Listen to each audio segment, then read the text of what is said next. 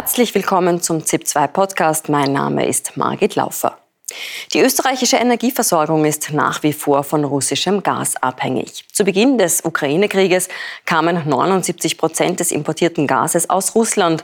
Weil der Gasverbrauch und damit auch die benötigte Menge insgesamt zurückgegangen ist, wurde zuletzt auch weniger Gas importiert, unter anderem aus Russland. Allerdings lag im Dezember der Anteil von russischem Gas bei 98 Prozent. Seit knapp zwei Jahren sucht Energieministerin Leonore Gewessler einen Ausweg aus der russischen Gasabhängigkeit.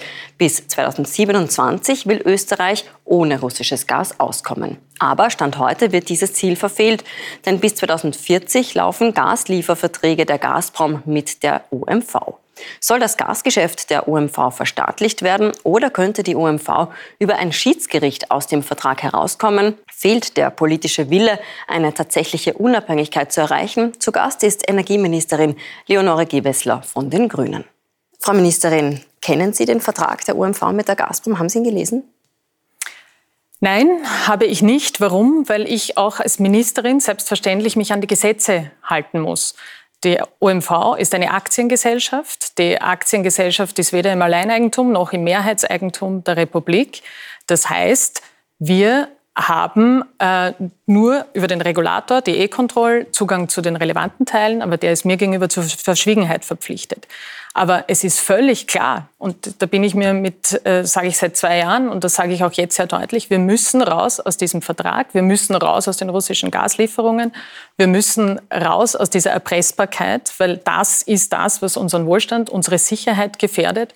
Und genau deswegen habe ich ja auch letzte Woche neue Maßnahmen vorgeschlagen und genau deswegen müssen auch alle Beteiligten ihre Verantwortung übernehmen. Jetzt ist die große Frage, wie raus aus dem Vertrag, wenn Sie sagen, Sie wollen raus. Sieben europäische Staaten haben langfristige Verträge mit der Gazprom gekappt, schreibt das britische Forschungsinstitut Oxford Institute of Energy. Ein polnischer Energieversorger, der finnische Staatskonzern Gazprom, haben ihre Verträge gekündigt, nachdem Russland verlangt hat, ähm, Gas in Rubel abzurechnen. Deutschland soll Gasverträge ausgesetzt haben nach dieser Rubelankündigung. Ähm, die OMV akzeptiert die Rubelzahlungen, da wurde auch kein Vertrag ausgesetzt. Warum geht in anderen europäischen Staaten das, was in Österreich nicht geht?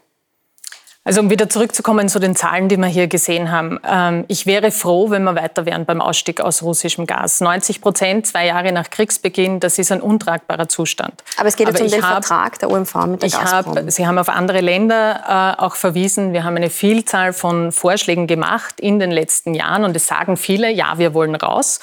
Aber es wird, die Abhängigkeit wird von Worten nicht weniger, sondern nur von Taten und von Maßnahmen, die auch beschlossen werden.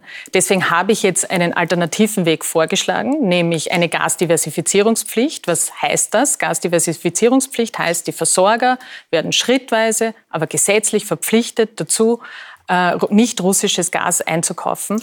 Und wir haben nämlich die, äh, die Mengen an nicht russischem Gas, wir haben die Transportkapazitäten. Es scheitert am Willen der Versorger, das auch tatsächlich zu kaufen. Das heißt, mit einer gesetzlichen Verpflichtung schaffen wir das auch, mit einem Versorgungsstandard begleitend, sodass jeder Versorger auch den Ausfall des größten Lieferanten äh, ersetzen können muss als zweite Maßnahme Detto. Das ist ein Weg raus, der es bis 2027 möglich macht. Das wird jetzt die Nagelprobe für alle, die sagen, ja, sie wollen raus. Ich werde dieses Gesetz vorlegen. Da können dann alle mitstimmen. Dann haben wir das beschlossen. Oder bessere Alternativen vorlegen, nur nichts tun, halte ich für fahrlässig. Auf diese Diversifizierungspflicht komme ich gleich noch einmal, aber lassen Sie mich trotzdem noch einmal ganz kurz nachfragen. Warum schaffen es andere Staaten, warum schaffen es andere europäische Energieunternehmen, ihre Verträge mit Gazprom auf Eis zu legen, zu kappen? Es gibt offenbar rechtliche Möglichkeiten. Warum schafft es die OMV nicht? Machen Sie der OMV zu wenig Druck? Fehlt der politische Wille? Bitte erklären Sie uns das. Wie gesagt, ich habe genau deswegen auch äh, letzte Woche zwei Maßnahmen vorgeschlagen, die genau diesen Weg beschreiten. Aber da geht es nicht Weg um den Vertrag dem, der OMV mit komme ich gleich dazu, der Weg Gazprom. aus den russischen Gaslieferungen. Und ja, wir müssen auch raus aus diesem Vertrag. Da sind alle gefordert.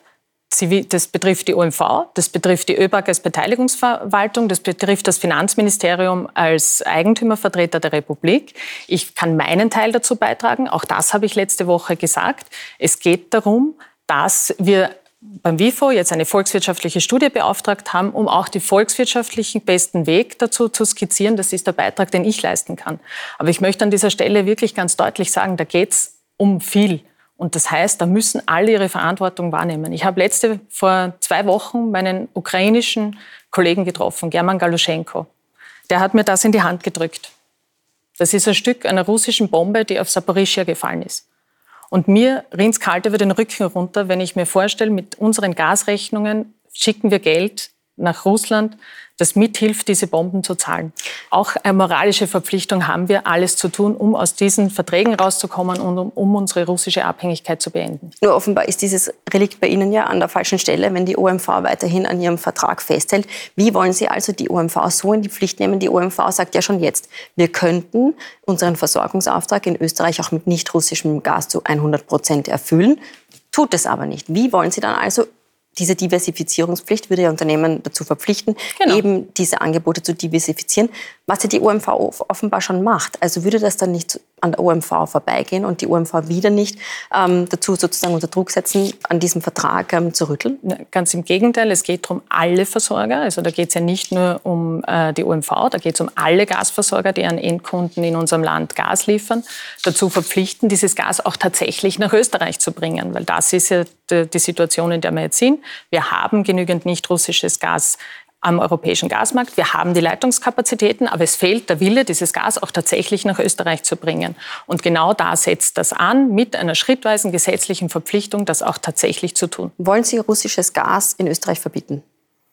Ich will mit diesem Stufenplan sicherstellen, mit dieser gesetzlichen Diversifizierungspflicht sicherstellen, dass wir 2027 im Einklang mit unseren europäischen Zusagen und im Einklang mit dem, was die Europäische Union hier tut, raus sind aus dieser Abhängigkeit und aus dieser Erpressbarkeit.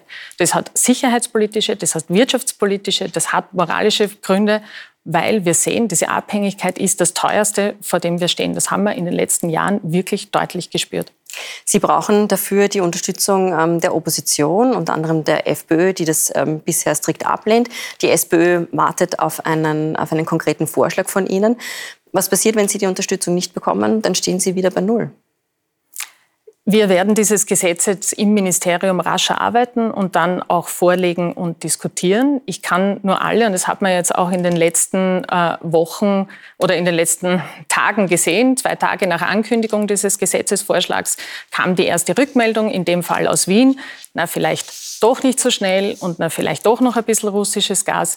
Wie gesagt, es sind alle gefordert, Verantwortung zu übernehmen und auch die Maßnahmen dann umzusetzen, die es braucht, damit wir aus dieser Abhängigkeit äh, rauskommen. Ich werde ein gutes Gesetz vorlegen und ich werde dafür werben, dass wir das rasch beschließen.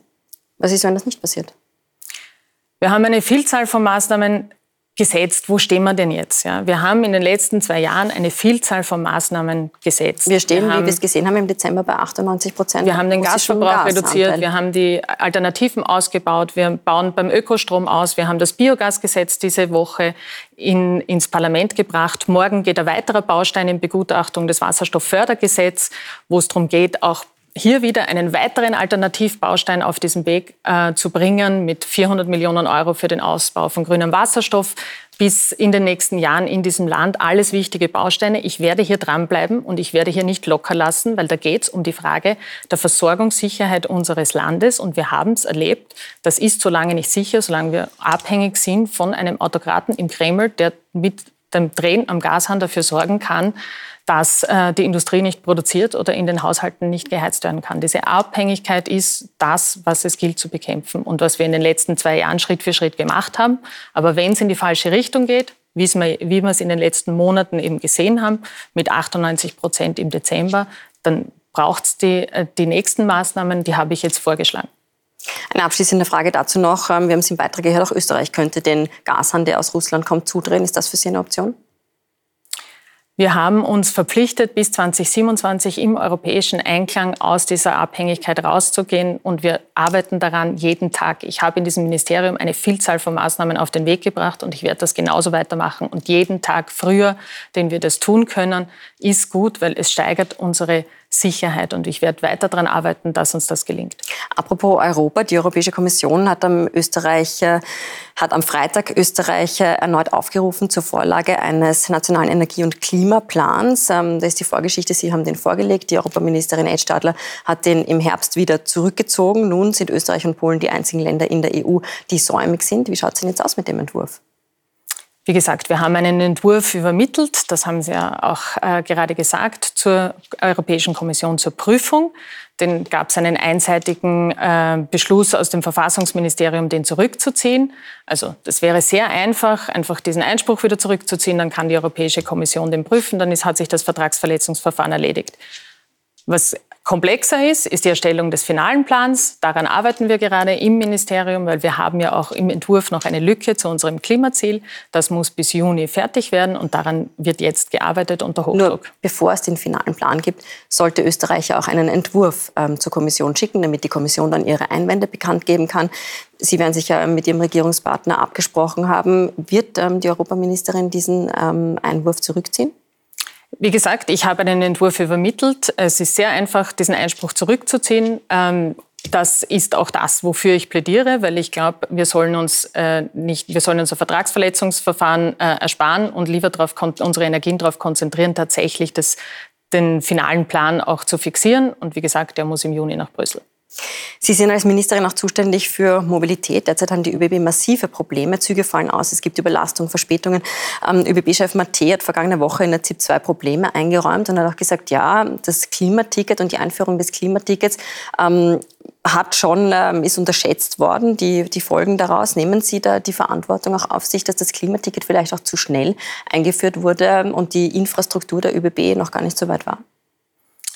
Nein, wir haben in den, äh, wir haben ja, das stimmt, in der Ostregion derzeit äh, Probleme. Andreas Matte hat das auch an dieser Stelle sehr deutlich nicht nur eingestanden, sondern auch erklärt. Wir haben Lieferverzögerungen bei der Zugbeschaffung. Wir hatten Unwetter, die äh, Railjets in die äh, Reparaturbedarf es gebracht haben und vieles weitere. Und er und viele Mitarbeiterinnen und Mitarbeiter der ÖBB, und da sage ich wirklich ein großes Danke, krempeln jetzt alle Ärmel hoch, um diese Probleme rasch zu beheben und die Verlässlichkeit wiederherzustellen. Da habe ich keine äh, Veranlassung an seinen Worten zu zweifeln. Wir haben beim Klimaticket ähm, jahrelang die Ausrede gehört, das kann es jetzt nicht geben, weil äh, wir haben entweder die Infrastruktur oder das Angebot und dann wurde aber die Infrastruktur nicht gebaut, weil ohne Ticket fährt ja sowieso keiner. Naja, das zeigt sich das sind jetzt offenbar, immer oder? Ausreden dafür, dass man Dinge nicht angeht. Was haben wir gemacht? Wir haben an allen drei Säulen gedreht. Es gibt äh, einen Ausbau der Infrastruktur, es gibt große Investitionen in das Angebot und es gibt das Ticket. Und ganz viele Menschen in diesem Land sind wirklich sehr froh, dass es gibt. Und ganz ehrlich, wir hatten gestern Bundeskongress und ich habe dort die Geschichte auch erzählt, weil es in der Europawahl auch darum geht, was sind die besten Ideen für diesen Kontinent. Der halbe Kontinent beneidet uns um das Klimaticket. Frau Ministerin, herzlichen Dank für den Besuch im Studio und danke fürs Gespräch. Herzlichen Dank.